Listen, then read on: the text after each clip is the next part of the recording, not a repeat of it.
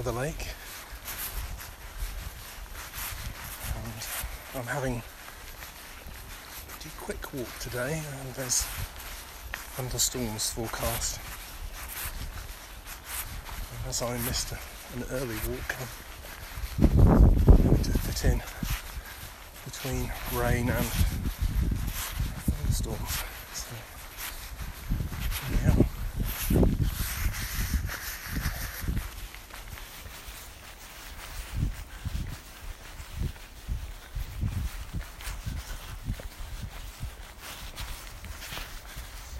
Thought I'd mention a bit more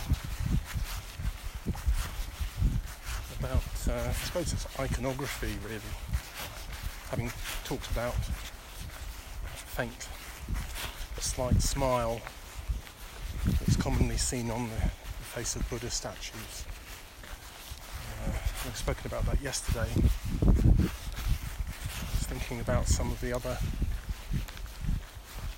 representations, some of the other beings, I suppose you could call them. Hmm, one of the one that one of the ones that comes to mind is Avalokiteshvara, who's who's the Bodhisattva of compassion. She's also known as Kanzeon or Kuan Yin in Japanese and Chinese.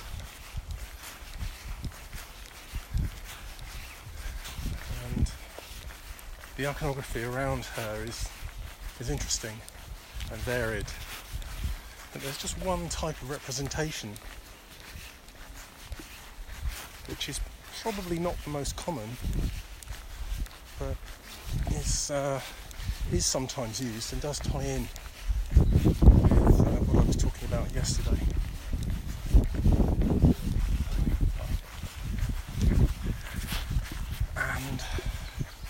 And that particular style of representation is um, there's a, a, representation of her in, in thought, deep in thought.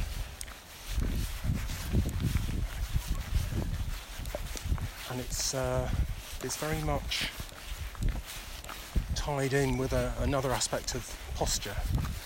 Uh, in that very often it's uh, she's in a position of, of ease where she's sitting with one leg straight down and the other one crossed leg, lower leg horizontally.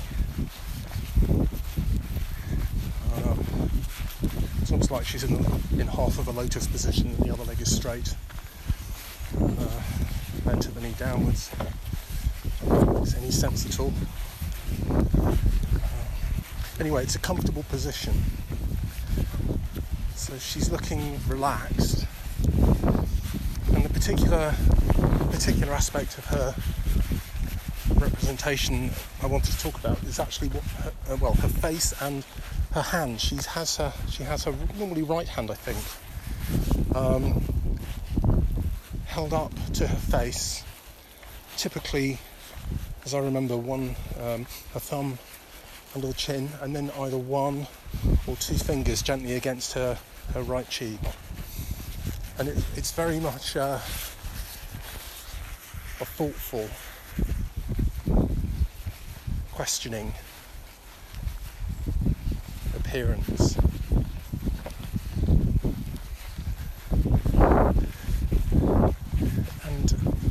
Meaningful because, again, partly it's an antidote to my particular main issue, or one of them, which is trying too hard. So to see Kanzeon represented as somebody who is sitting in a very relaxed way is quite a powerful teaching. It's a reminder to release unnecessary tension and stop striving enough to be here and now. But part of the teaching of this is that Avalokiteshvara is translated as she who hears the cries of the world.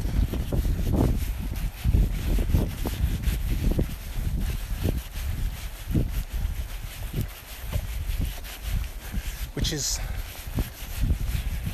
I think, an amazing expression of receptiveness and compassion.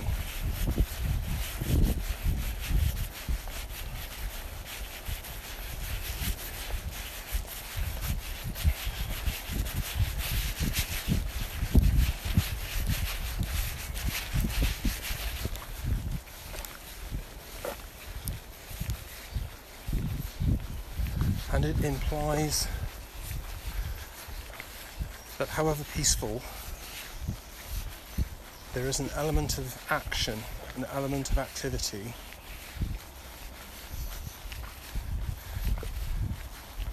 Which is listening and listening within.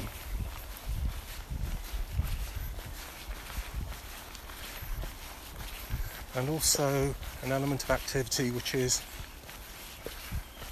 applying what you have to the needs of the situation. Something that I've mentioned before, I think.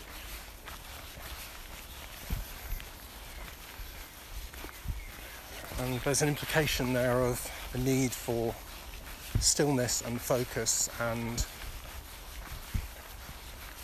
clarity I don't think there's an indication from this particular form of the Avalokiteshvara statue that she's about to launch into any unconsidered action.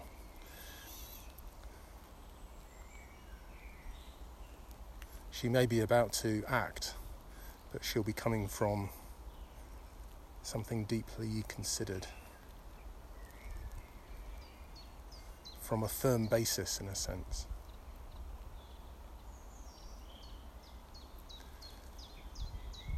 So, again, as with so much iconography, Buddhist iconography, there is a lot of meaning in something which might be thought of as being a simple representation.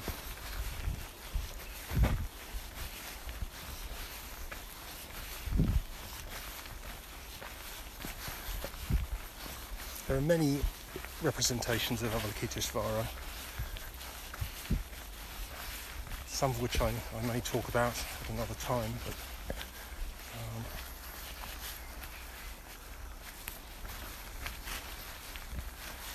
that was the particular one that I wanted to mention because it seems to be very related to and complement to, complementary to what I was talking about before about the Buddha's smile.